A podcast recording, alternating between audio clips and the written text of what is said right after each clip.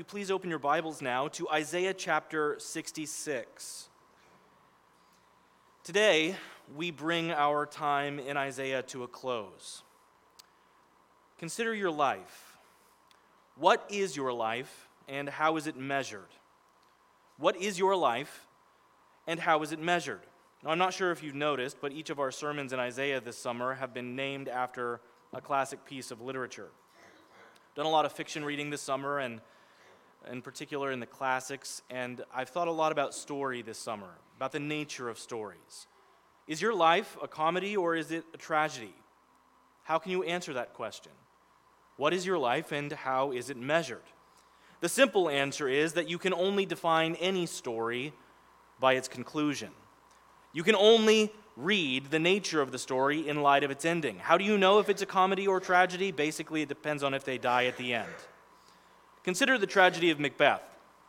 It's one of Shakespeare's most famous plays. In Macbeth, there's a man with great aspirations who eventually gains the throne. He does so by way of intrigue and murder, and after gaining all of the things that he wanted, we find him in the castle, Act 5, Scene 5, what I believe to be the pinnacle of the play. Macbeth's wife has just committed suicide off stage, and Macbeth defines life. He philosophizes about life. He speaks about the nature of life and what it means to be alive. And here is how he describes it He says, Life's but a walking shadow, a poor player that struts and frets his hour upon the stage and then is heard no more. It is a tale told by an idiot, full of sound and fury, signifying nothing. What is your life, and how is, is it measured? Well, Macbeth thought that life was with no value, that everything he gained was of no worth. Later, William Faulkner would pick up Shakespeare's quote and use that exact same phrase, the sound and the fury, to describe the futility of life that life is meaningless. That was his conclusion. What is your life, and how is it measured? There's no way to accurately assess the ending of your life, that your life without the ending. You cannot properly comprehend whether or not the events of your life are a glorious triumph or a mournful tragedy without knowing how your story ends. And by ending, I do not mean the end of your days here on earth. There are many people who have experienced tragic or horrible endings in this physical life who have been triumphant through eternity. We come now to the end of the story, but I don't just mean the end of the book of Isaiah or the end of Isaiah's life. These words that we are looking at today are lovingly given by God so that you can know the ending of your story. When you die, there is not supposed to be a cliffhanger ending.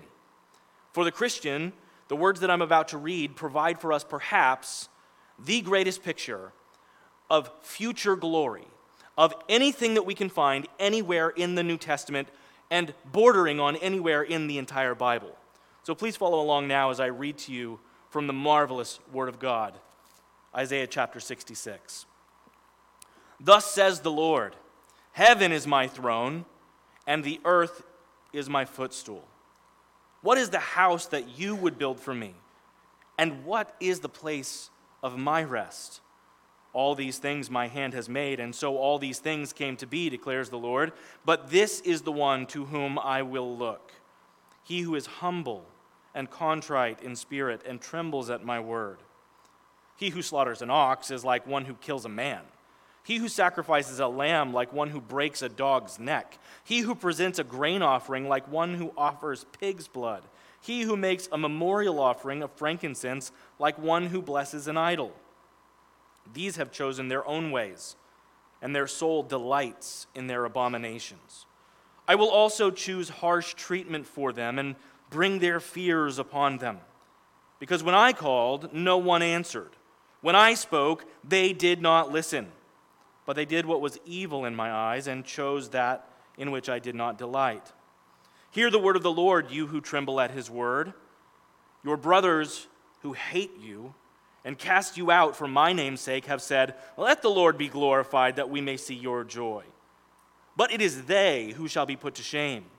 The sound of an uproar from the city, the sound from the temple, the sound of the Lord rendering recompense to his enemies.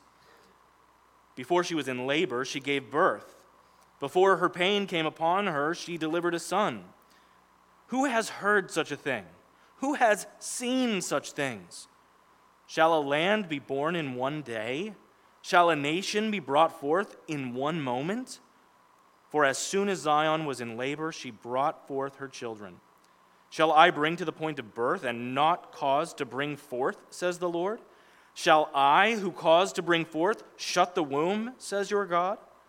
Rejoice with Jerusalem and be glad for her, all you who love her. Rejoice with her in joy, all you who mourn over her, that you may nurse and be satisfied from her consoling breast, that you may drink deeply with delight from her glorious abundance. For the Lord, for thus says the Lord, Behold, I will extend peace to her like a river, and the glory of the nations like an overflowing stream. And you shall nurse, you shall be carried upon her hip, and bounced upon her knees. As one whom his mother uh, comforts, so I will comfort you. You shall be comforted in Jerusalem. Shall see, and your heart shall rejoice. Your bones shall flourish like the grass and the hand of the Lord shall be known to his servants, and he shall show his indignation against his enemies. For behold, the Lord will come in fire, and his chariots like the whirlwind, to render his anger in fury, and his rebuke with the flames of fire. For by fire will the Lord enter into judgment, and by his sword with all flesh, and those slain by the Lord shall be many. Those who sanctify and purify themselves go into the gardens following one in the midst, eating pig's flesh and the abomination of mice, shall come to an end together, declares the Lord. For I know their works and their thoughts, and the time is coming to gather all nations and tongues. And they shall come and see, shall see my glory, and I will set a sign among them. And from them I will send survivors to the nations, to Tarshish, Pul, and Lud, who draw the bow to Tubal and Javan, to the coastlands far away that have not heard my fame or seen my glory, and they shall declare my glory among the nations. And they shall bring all your brothers from all the nations as an offering to the Lord, on horses and in chariots and in litters and on mules and on dromedaries to my holy mountain Jerusalem, says the Lord, just as the Israelites bring their grain offering in a clean vessel to the house of the Lord. And some of them also I will take for priests and for Levites, says the Lord. For as the new heavens and the new earth that I make shall remain before me, says the Lord, so shall your offspring and your name remain. From new moon to new moon, and from Sabbath to Sabbath, all flesh shall come to worship before me, declares the Lord. And they shall go out and look on the dead bodies of the men who have rebelled against me. For their worms shall not die their fire shall not be quenched, and they shall be an abhorrence to all flesh. Let's pray. Father, today as we come before this massive and beautiful and challenging text, Lord, I pray that we would approach the passage with hope and with humility, that you would use this passage to produce in us a correct perspective of life and of our Savior, Jesus Christ. We ask, Father, that each and every one in this room would be aware of the true ending of their life. And if there is anyone who right now is on the trajectory towards condemnation and judgment and hell, Lord, we pray that you would do a radical work to transform them today. And we pray for those who are currently following Christ, who know you, those who are aware that there is an ending of joy for them, but they are so bogged down with the realities of this life that you would use these words of life to give them hope and joy and peace today. In Jesus' name we pray. Amen. Uh, before moving too far, you should know that this passage is, without competition, the most controversial that I have preached through in all of Isaiah. There are endless debates about what is being said. There are debates, especially regarding the specific explanations of what God is promising to his people. It usually revolves around how you understand eschatology, which is the study of the end times. Now, regarding these things, I should tell you that all of the major views look at the passage that we are looking at today, which is all of chapter 66, and we're actually going to backtrack slightly into chapter 65. They look at these passages both as a source text to defend themselves and as a problem text where they come to it and say, this just breaks our system at least a little bit. Every humble Bible scholar comes to these words and has to admit they are too grand, too magisterial, too incredible to fully understand them on this side of eternity. And for example, 1 Corinthians chapter 2 verses 9 through 10. Just as a side note, if you if you read the books of 1st and 2nd Corinthians, I think that when Paul was writing them, he was reading a great deal of the latter parts of the book of Isaiah. There's so many references. And Paul says in 1 Corinthians 2 9 through 10, What no eye has seen, nor ear heard, nor the heart of man imagined, what God has prepared for those who love him. You haven't comprehended it. You can try, we can try today, but you will not comprehend it. But then he says this interesting thing in verse 10 These things God has revealed to us through the Spirit. In other words, you don't know, but there are things that you do know. What the Spirit has revealed, let's focus in on, let's understand, let's seek to grasp. So don't just say, I can't get it, so why bother thinking about it at all? He says, What the Spirit has revealed to us, these things we are to consider. There are heavenly promises that are literally impossible to be understood on this side of heaven, but there are things that we should consider today. My approach could easily become at this point to be academic and make a debate between major theological points on eschatology. And that's actually not a bad idea to have that kind of conversation at some point. It would probably be beneficial to many people in our church to study, myself included. However, if I was to bog us down this morning with that kind of debate, I think it would detract from what is actually being set before us. The purpose of this chapter is not debate. The purpose of this chapter is to produce joy and hope in God's people. So, for that reason, my approach is simply going to tell you my position, which, for those who are aware of the distinctions of eschatology, my viewpoint is most closely aligned with the amillennial perspective.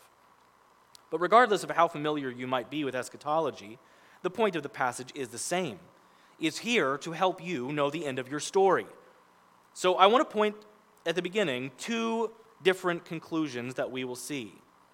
There's the first, which is the conclusion of sound and fury, and there is the second, which is that of utopia.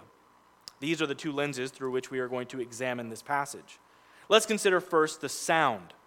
God describes the biography of two different types of people in chapter 66. And this is how God describes his enemies. In verse 3, he says that they have, quote, chosen their own ways. In other words, rejected God's prescribed path for life. It also says that their soul delights in abominations. These people love the things that God hates. Everything that God seeks out and desires and enjoys, they are disgusted by them.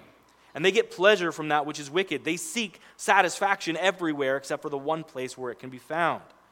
It's not that these people are ignorant or that the right path is something that is invisible to them. They are aware of right and wrong. Verse 4 the Lord says, When I called, no one answered. When I spoke, they did not listen, but they did what was evil in my eyes and chose that which I did not delight. But there is another defining mark that is highlighting those who will experience the judgment of God. The enemies of God act in hostility towards God's people. Verse 5 says, Your brothers who hate you and cast you out for my name's sake have said, Let the Lord be glorified, that we may see your joy. What they're doing there is mocking them. Oh, yeah, let God be glorified. Go ahead. We can see you be joyful in that. But it's they who will be put to shame. He is mocking those who mock God's people. Do you understand what he's saying? He is communicating to his faithful followers and telling them, don't worry about those people who hate you. Don't think that it's a big deal when they mock you. Don't think that you are alone when you are exiled or banished for my name's sake. Why not? Because God promises to punish those who hate his people. What is your life and how is it measured? Well, you can only know by considering the end of the story. Verse 6 says, The sound of an uproar from the city, a sound from the temple the sound of the Lord rendering recompense to his enemies.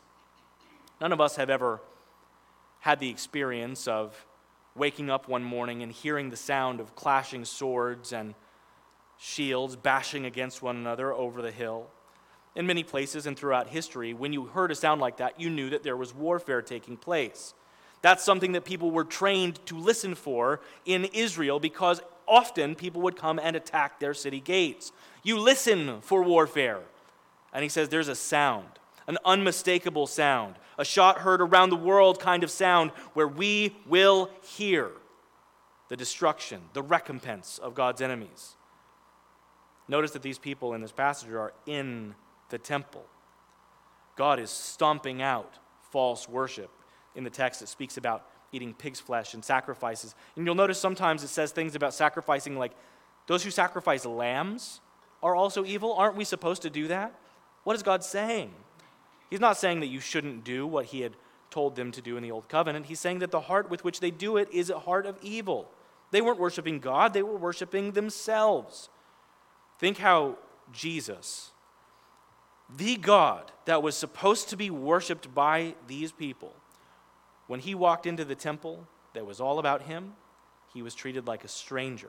Worse than that, he was treated as an outcast. The lawyers, the scribes, the Pharisees, the Sadducees, the chief priests, they all tried to dishonor him and discredit him every time he walked in those gates. As verse 18 says, God knows the thoughts and hearts of every person. You're coming to church today. I'm glad you're here. I'm thankful the Lord brought you in through these doors. It's no accident that you were sitting in that seat and hearing my voice this morning. But I want you to know God's not interested in church attendance, He's interested in your heart. And there are many on the last day who will appear to everyone else to look as though they are religious. There were many in Jerusalem that appeared pious and righteous. But God knows the heart, and He will go to every place, including into a church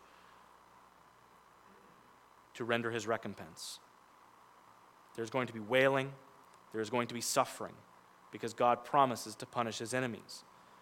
But there's not only just going to be sound, there will also be fury. Jump down to verses 15 and 16.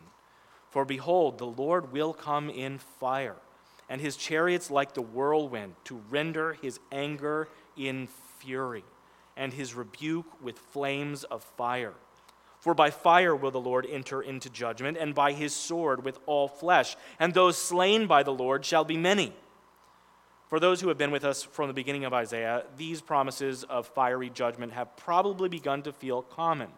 Sometimes when you hear something over and over, it seems to desensitize you to the extremity of it. To those who pursue their own path, those who delight in evil, those who hate God's people, the end of their story is going to be more agonizing and brutal than anyone could imagine. Revelation 20:11 refers to it as the second death, the lake of fire. Revelation 14:11 says that the smoke of their torment goes up forever and ever and they have no rest day and night.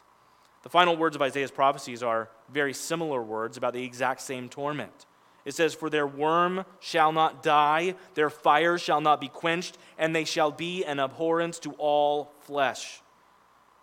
What does it mean that their worm shall not die? Well, as it is often true in Isaiah's prophecies, God is using an observable, earthly, natural illustration to make his point.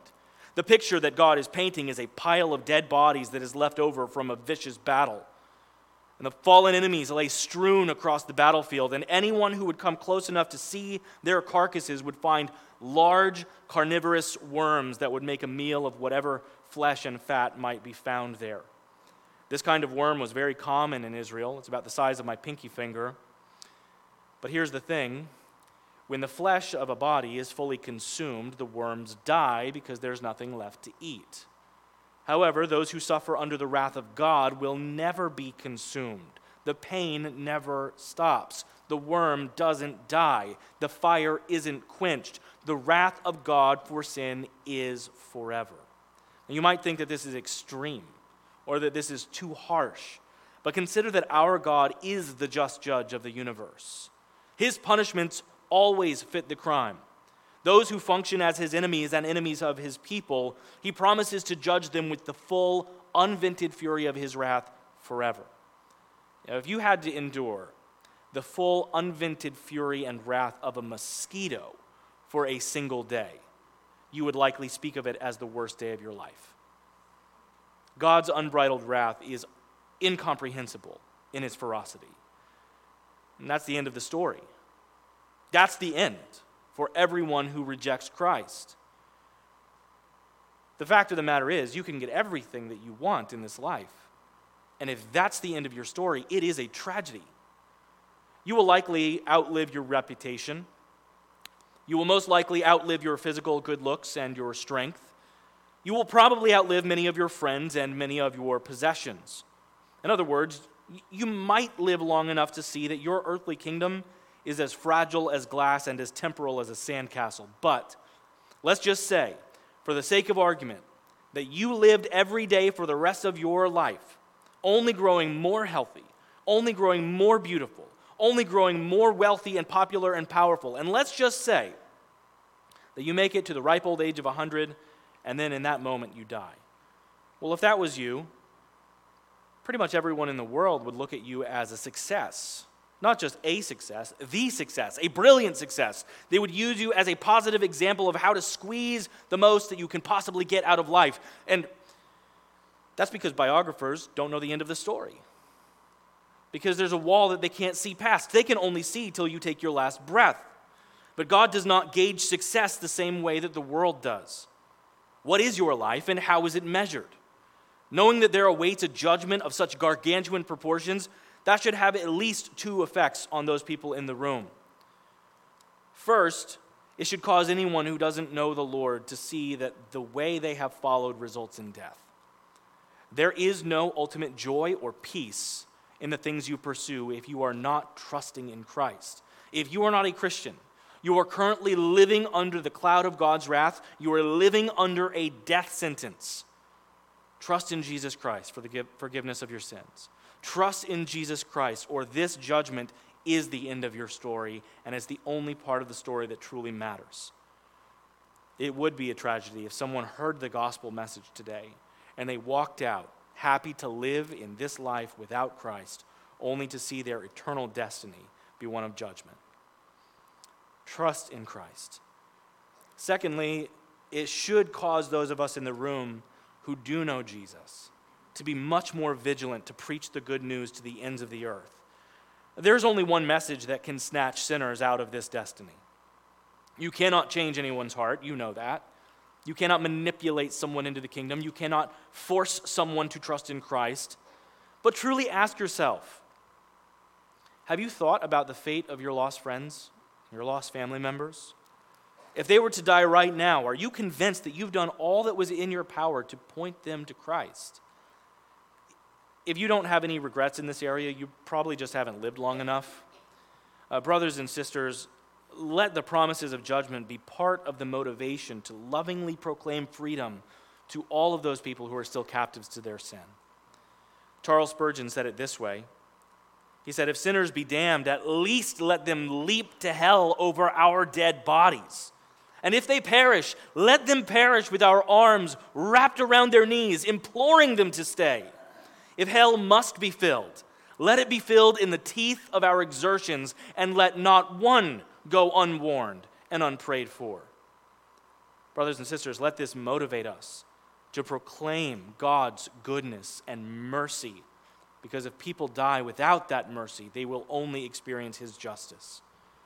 That's the end of the story for some, but there is a, another kind of conclusion. The end of the story for those who have trusted Christ ends much differently. So far in this chapter, we've seen a few description, descriptions of those who follow Christ, but perhaps the most concise and clear description is found in verse 2. It says, But this is the one to whom I will look, he who is humble and contrite in spirit and trembles at my word. There's a very different end of the story to those who match that description. The second point that we will see today is utopia. Many of the promises here revolve around the idea of the full restoration of Jerusalem to what it was meant to be a place where God's people live in holiness, worshiping Him faithfully. There are promises that Jerusalem is going to be a place that loves and nurtures the people of God. This does not describe Isaiah or Jerusalem in Isaiah's day.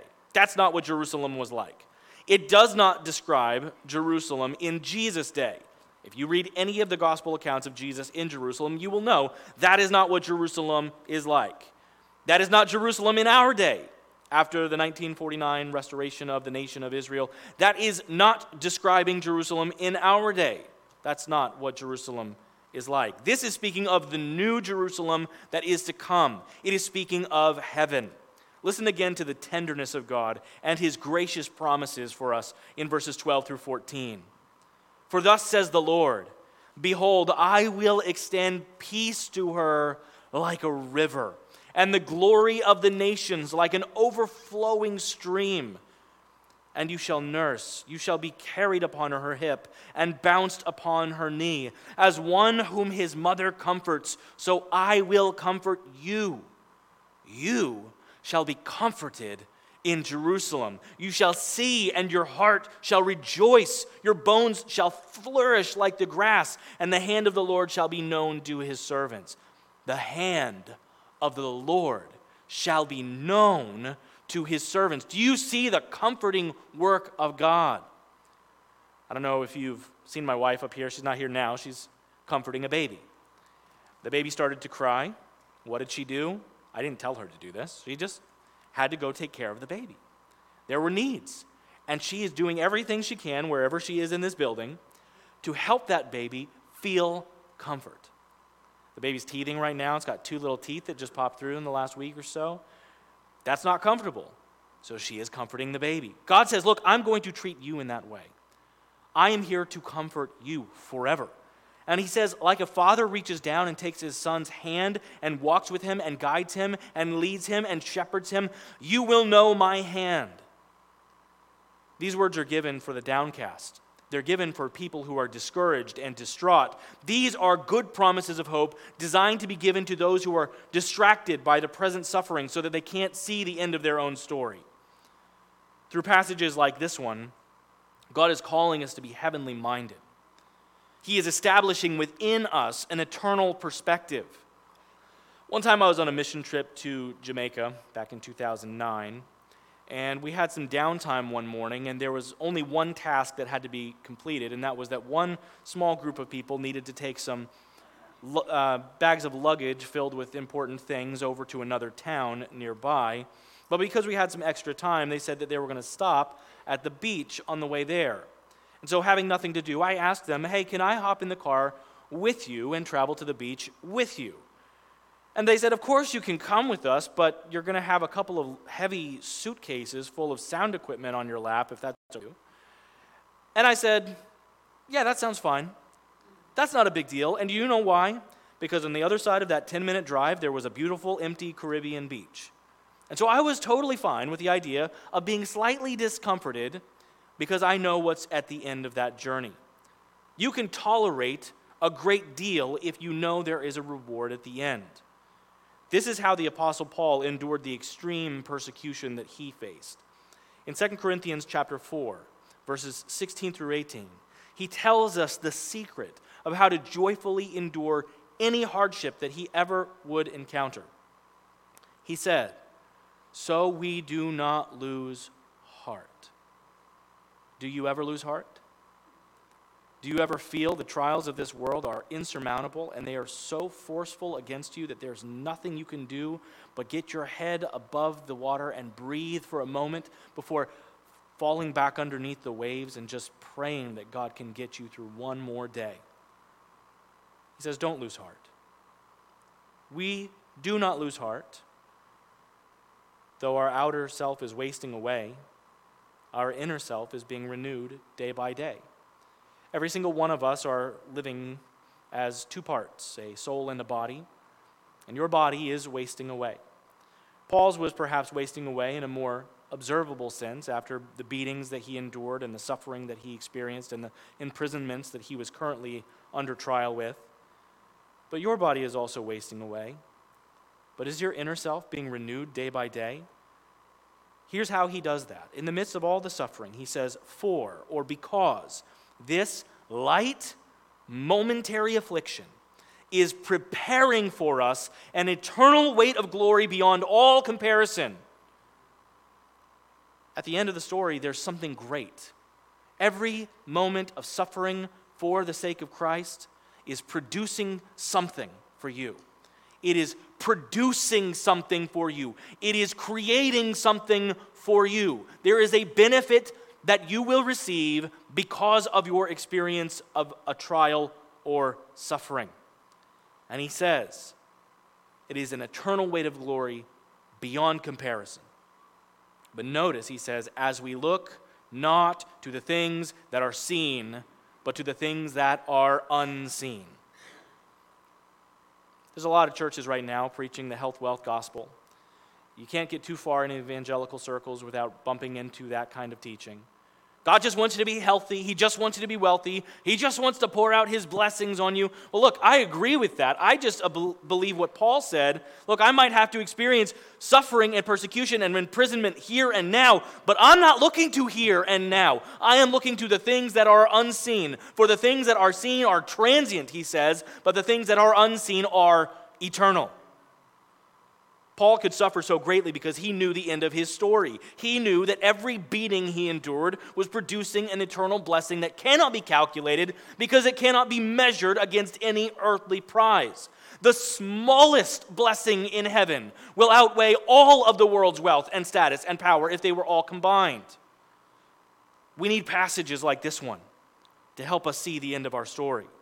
We need to set our eyes on the glorious realities of our heavenly home. Before moving ahead, it's important that you remember that there are typically both near fulfillments and far fulfillments for the prophecies in Isaiah. And that's true here in this chapter as well. The promises made to us in Isaiah 65 and 66 are certainly speaking about heaven. However, there are clear truths that are to be understood in terms of our current life as well. This is certainly speaking about a heavenly fulfillment, but it is also speaking about life in the church. And that's good news because what is the church but pulling heaven into this place and time? The church is God's gracious gift to allow us to have a foretaste of heaven. Well, what is heaven at its most simple? It is a place where God's people live in holiness, worshiping Him forever. You might notice that's the exact same definition that I gave for the New Jerusalem. It's a place where God's people live in holiness, worshiping Him faithfully. That is what the church is supposed to do now. That is how we are supposed to foreshadow what is coming on the other side. This congregation is supposed to be a preview of heaven. When people on the outside look at us, they should have a perspective that there is just a dim picture of the glorious realities that are coming in eternity. The more we become like Christ, the more that picture is accurate. We certainly are not in heaven yet, and this church certainly is not heaven yet. We still sin, we still get sick, we still die.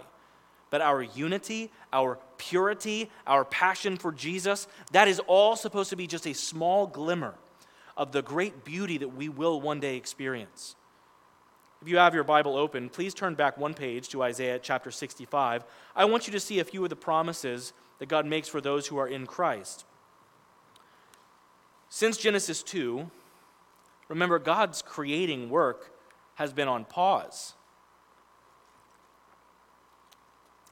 Days 1 through 6, he creates, he creates, he creates, he creates, and then after each creation, he says, It is good. And then finally, he creates man and woman, and he says, It is very good. And then on the seventh day, he rested. And after that, we don't see God creating physical universes or earths or skies or animals anymore. We don't see him acting in that way moving forward. But now, Isaiah chapter 65, verse 17 tells us that there is a time coming when God is going to make a new heavens and new earth. Verse 17 For behold, I create new heavens and a new earth, and the former things shall not be remembered come into mind. Now, what exactly is it that won't come into mind when he says these former things? Well, some people believe that that means our sin is going to be forgotten. That's possible. Other people think that it's speaking about our sorrows being forgotten. Others think that it's a reference not to our memory of experiences, but the memory of the way things are. Let me explain. There are some times when you look back at your life and you just can't remember how you used to operate. I moved into a new house last September, and there are things about our other house that I really have to stress my memory to remember where did we have that in our old home? I just can't remember. Maybe that's just the, the aging. But he says to us, there are things that you're not going to remember. You're not going to remember, I believe, is what he's talking about. You will not remember what it was like to desire sin. You will not remember what it was like to feel temptation. Those things are going to be so foreign to you that you will never again not only be tempted, but you won't even remember what it was like. Oh, what a joyful day that will be. Verse 18 says, But be glad and rejoice forever in that which I create. For behold, I create Jerusalem to be a joy, and her people to be a gladness. I will rejoice in Jerusalem and be glad in my people. No more shall be heard in it the sound of weeping and the cry of distress. Notice here that the new heaven and new earth is also called Jerusalem. These two are supposed to be understood as the same thing. They are symbolic representations of heaven itself. It is the place where sorrows go to die. There is no suffering, there is no sickness, there's no death. They're not permitted. He says, No more shall there be in it an infant who lives but a few days, or an old man who does not fill out his days. For the young man shall die a hundred years old, and the sinner a hundred years old shall be accursed. Now, here we're using poetic language to speak of fulfillment. And they shall build houses and inhabit them, and they shall plant vineyards and eat their fruit. They shall not build and another inhabit, they shall not plant and another eat. For like the days of a tree shall be the days of my people, and my chosen shall long enjoy the work of their hands. They shall not labor in vain or bear children for calamity, for they shall be the offspring of the blessed of the Lord, and their descendants with them. Here in this world, we experience a lot of futility. Everything that we build has to be maintained. Everything that we make will someday belong to somebody else. The book of Ecclesiastes deals with the question of meaning and futility for those who work and work and work, only to someday have to leave it all behind to somebody else. The metaphorical point being made here is that in heaven you will never be disappointed. You will always be satisfied. You will never lack. You will never feel cheated out of a blessing. Many women in this room have experienced the devastating loss of marriage. Uh, losing a baby before they can even experience their first breath seems like such a tragedy. But consider the fact that their soul will experience just as much time and just as much delight in heaven as you will. God made that child not to last just a few months in the womb. God made that child to be eternal. As C.S. Lewis once said, there are no ordinary people. You have never talked to a mere mortal nations, cultures, arts, civilizations. These are mortal, and their life is to ours as the life of a gnat. But it is immortals with whom we joke, work with, marry, snub, and exploit, immortal horrors or everlasting splendors. Do you see his point? The things that you think will last the things around you that you think are going to be here for so long, those are but a breath. But every human being will last forever. And those who last forever in heaven, they will experience eternal joy. Consider the promise of God's provision in heaven. He, he says, Before they call, I will answer. While they are yet speaking, I will hear. Sometimes you pray here and you just don't feel as though God is hearing you because the answer is delayed. Of course, He is hearing you, and He's just saying no, or He's saying wait.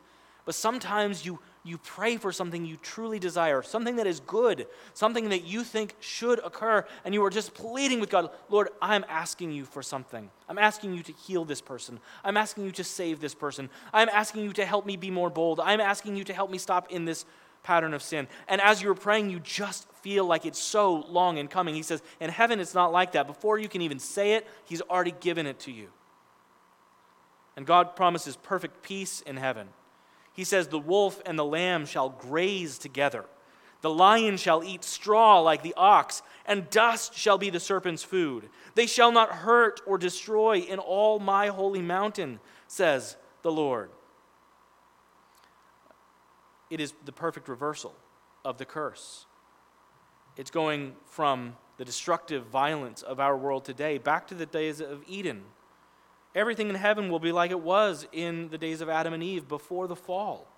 Now, I realize that I'm moving really quickly through these promises, but I want you to know there's a reason why I'm moving really quickly. First of all, because if I just spent the time that they deserved, we would be here for a year. But secondly, because all of these promises that I'm focusing on, these are not the big one. The big promise is the one that I haven't mentioned yet. If you go forward into chapter 66, look to verses 18 and 19.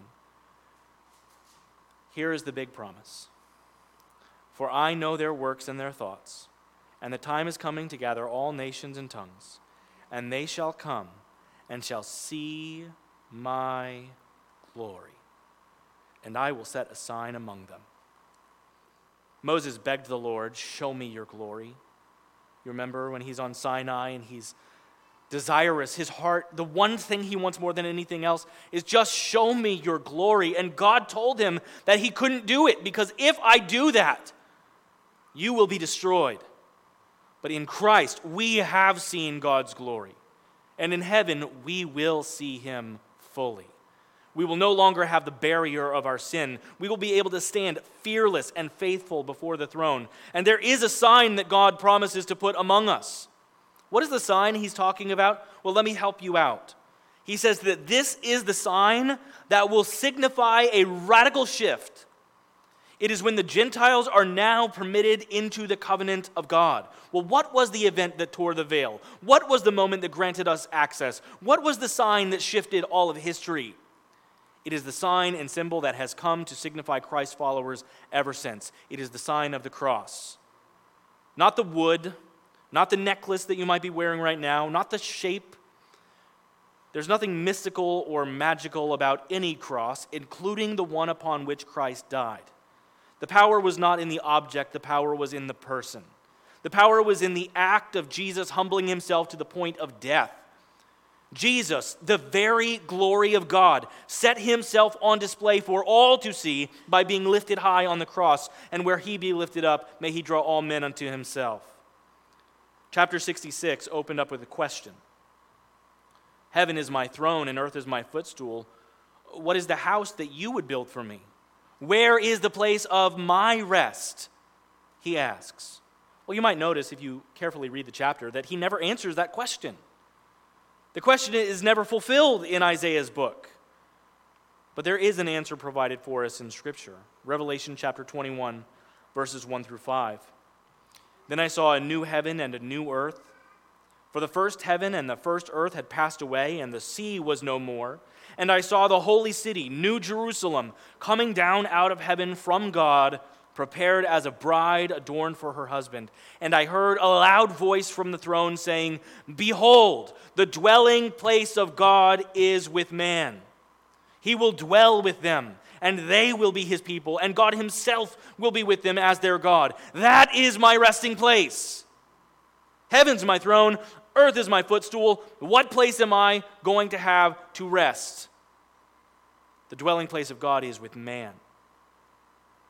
He will wipe away every tear from their eyes, and death shall be no more. Neither shall there be mourning, nor crying, nor pain any more, for the former things have passed away. And he who was seated on the throne said, Behold, I am making all things new. God is utterly committed to the ransomed church of God being saved, to sin no more. He is committed to the ransomed church of God being saved forevermore. Earlier this week, I met with Larry Langley. We get together every once in a while and have a good conversation about the Lord. And he shared with me a quote from J.I. Packer's phenomenal book, Knowing God. In it, we see an example of the heart of God towards man. He writes God was happy without humans before they were made. He would have continued happy had he simply destroyed them after they had sinned. But as it is, He has set his love upon particular sinners, and this means that by his own free voluntary choice, he, God, the Lord himself, will not know perfect and unmixed happiness again till he has brought every one of them to heaven. He has, in effect, resolved that henceforth, for all eternity, his happiness shall be conditional upon ours. Thus, God saves not only for his glory, but also for his gladness. If that does not just cause your heart to soar, I don't know what will. God did not have to intertwine his eternal happiness with our own.